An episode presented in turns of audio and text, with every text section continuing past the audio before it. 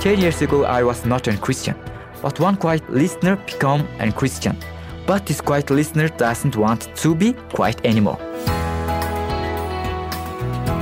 We're going to hear more of that story from that Mongolian cab driver here today on Until All Heard from the Far East Broadcasting Company with Ed Cannon, who is the president of FEBC.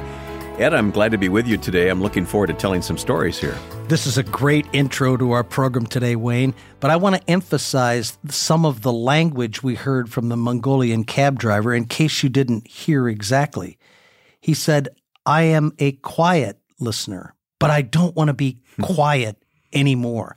And that's going to be kind right. of the overarching theme of what we talk about today as we share his story and and and talk a little bit about ministry in general. Well, Ed, before we hear more from our friend who drives a taxi there in Mongolia, let's talk about FEBC's ministry there. It's really been pretty amazing to see how it's grown over the past very few years. It's a fairly new ministry for FEBC, Wayne, considering FEBC's been around for 75 years. And in Mongolia, we've only been there 30 or 35 years. I'm not sure exactly when they started, but uh, there was essentially no presence of Christians in that country. Uh, with a background influenced heavily by Soviet Russia and China, uh, it was a country essentially void of any presence of churches, essentially void of really any significant concentration of Christians at all. And I had the privilege on my most recent trip there to meet with a missionary woman who had come from England. And she had come back to have sort of a reunion with a bunch of the young men and women that she had ministered to. One of those young men was our director of Mongolia, Batjargal Tufanshingal, uh, who's now the director of FEBC Mongolia. Hmm. But when he was a very young man, he and a dozen or so uh, Mongolian uh, unbelievers were introduced to the gospel by this faithful English missionary woman. And now, fast forward 40 years, that group of people who she administered to are all dedicated Christians in that country. Hmm. And in that small group of a dozen or so, there were five men who were pastors of churches. Wow, amazing. Huh. Uh, when, when I asked Bot about uh, the people in that group. He said essentially what you've got here is six pastors of churches who represent the entire network of Christian churches within Mongolia. And right? so I think about the influence of one faithful British woman right, yes. who 40 years ago, all alone with no family, traveled to Ulaanbaatar, Mongolia, and started uh, preaching the word of God to these young men influenced them to the point where now they represent the core of the pastors in that entire country. A lot of lessons in that story for us. Yes, and Batjargal, our director, has grown from that point to the point where he has launched 16 FM stations in Mongolia, a large station in Ulaanbaatar, which has such a wonderful listener uh, response that it has been given the award uh, as all radio stations in Mongolia the number one radio station, hmm. not the number one Christian station, right? But the number one radio station in Mongolia is FEBC's um, radio station there in Ulaanbaatar with many, many listeners. Love it. Now, with 16 repeater stations all across the country, we have people in taxi cabs listening, which takes us to the story that you started to share with us today. Yeah, let's go back to this story. This Mongolian cab driver who challenges us not to be silent about our faith. Let's listen to more of what he shared with us. Not to be quiet anymore. I'm a taxi driver and spend all of my time in a car. That's why I listen to local radio and I started listening to FEBC. I can explain why I like it. Maybe it's it's the talk shows. I also listen to the gospel program Lifebelt. When I first started tuning in, I was not a Christian. In fact, when customers got into my taxi, I would turn FEBC off, afraid I would lose future business. Eventually, friends encouraged me to go to church Due to listening to FEBC for so long, the message in church was easy to understand. Two years later, I decided to study at the Union Bible Theological College. and I'm still taking classes. Many troubling things started happening in my family. My wife, who had attended church with me, said she was no longer interested in doing this. Two months ago, FEBC gave me a radio and I gave it to my wife and encouraged her to listen to FEBC. I hope FEBC can lead her back to Jesus, just as their programs lead me to the cross. I look forward to this miracle in my family. Ten years ago, I was not a Christian. I had never listened to FEBC. But one quiet listener became a Christian by tuning into FEBC. But this quiet listener doesn't want to be quiet anymore.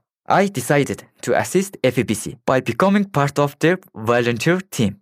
During broadcast, our team heartily prays for our broadcasters and for their programs to touch the lives of listeners. I love that sentence. This quiet listener doesn't want to be quiet anymore. Great. You know, Wayne, when I listen to that, it, it puts a lump in my throat mm-hmm. because in a lot of ways it's very similar to my own story. Mm. As a brand new Christian, um, I didn't really understand what the Bible was telling us until I spent hours and hours and hours driving in my car to and from work, listening to the radio broadcasts. Um, actually, the radio broadcasts of Moody Bible Institute. Yeah, they discipled and it you. made such an impact on me in my life that just like this listener, I could go to church and the messages were easy to understand because what I heard on the radio. And just like him, you shared it with your wife, right? Is that isn't that part of your story? Exactly. He got a radio from FEBC and gave it to his wife.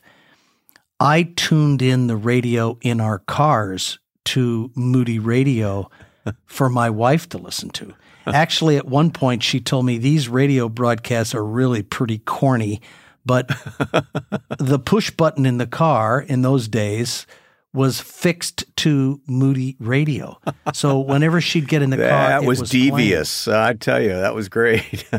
and it worked, and it worked. And I'll never forget Wayne one day when uh, I was at work already. She had dropped me off, and she had gone on to her work, and called me and said she heard a program um, on the radio after I'd gotten out of the car, and tears streamed down her face as she understood. Mm that it was the gospel of Jesus Christ that she was missing yeah. in her life. Well, let's pray that that happens in the family of this cab driver as his wife listens as well. Hey, you have a great story about being in Mongolia and uh, getting in a taxi cab yourself. Tell that yeah, story for yeah. us. well, actually, there's quite a number of circumstances. We're in a city called Darhan, way out in the middle of nowhere. I mean, you drive for hours and hours and hours and see absolutely nothing – but open land and a few goats and sheep and cows, and an occasional sheep herder on a horseback. But all of a sudden, we get into this little town of Darhan. We've got a radio station there. We went and visited the radio station. And then they were telling us when we were at the radio station that we have a partnership with the local taxi cab firm. So I assumed that that meant whenever they need to go somewhere, they got a partnership with the taxi. So they go and get in the taxi and they take them where they want to go. Mm-hmm. That's not what he meant at all. So he says, well, let's go and, and, and take a taxi cab ride. So we walk out of the little studio and there's a cab there and all the cabs look the same and it's extremely unusual looking cabs with all sorts of checkered patterns in green and red and yellow and flashing lights. Nothing like we have here in the United States. Probably Russian and Chinese cars. Huh? Ex- I don't know, but is but this particular cab we got into had a bumper sticker on the bumper with the call letters and the number of FEBC's radio station there in Darhan. So, you know, I thought, oh, that's cute. We get into the cab. This is, of course, everybody knew it was going to happen except me. But I get into the cab and I commented to the cab driver, and I'm talking through a translator, of course, uh, that I saw that he has the call letters of FEBC on the bumper sticker, and you know how nice that is that he puts it on the bumper. And he says, "Well, it's got nothing to do with nice. It's it's business. It's advertising." So I said, "Well, you know, what do you mean by that?" He said, "Well, here in um, Mongolia, um, many people have come to love the station so much."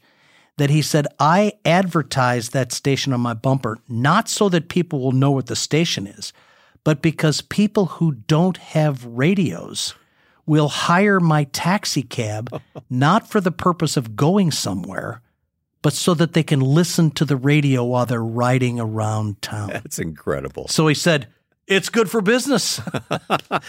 and I wondered if he meant his business to the Lord's business. Right, In either right. case, it doesn't matter. Yep. But what a great story. People listen to the radio in the taxi cab because they don't have a radio in their home. So they pay money to sit in a taxi cab and listen to the gospel programs. Yeah. Hey, let's go back to the challenge that we all heard from this man who's driving his taxi, a quiet man who's not going to be quiet when it comes to the Lord. Let's let's talk about the lesson for us. Uh, yeah. Okay. So if we're going to talk about the lesson, I must go to scripture. So if I'm looking right now at John chapter 15, and I'm going to start in verse 8.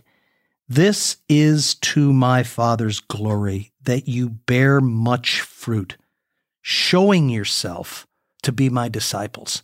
And I think about a taxi cab driver who says, I am a quiet listener who doesn't want to be quiet anymore. Hmm. So, why does he say that? Why does he not want to be quiet anymore? Because he understands this verse better than most people here in the United States that I know.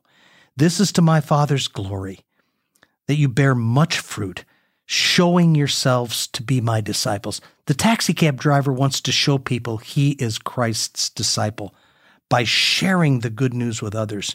If you skip down to verse 14 in that same chapter, you are my friends when you do what I command, the Lord says. What do I command? Bear much fruit, show much fruit.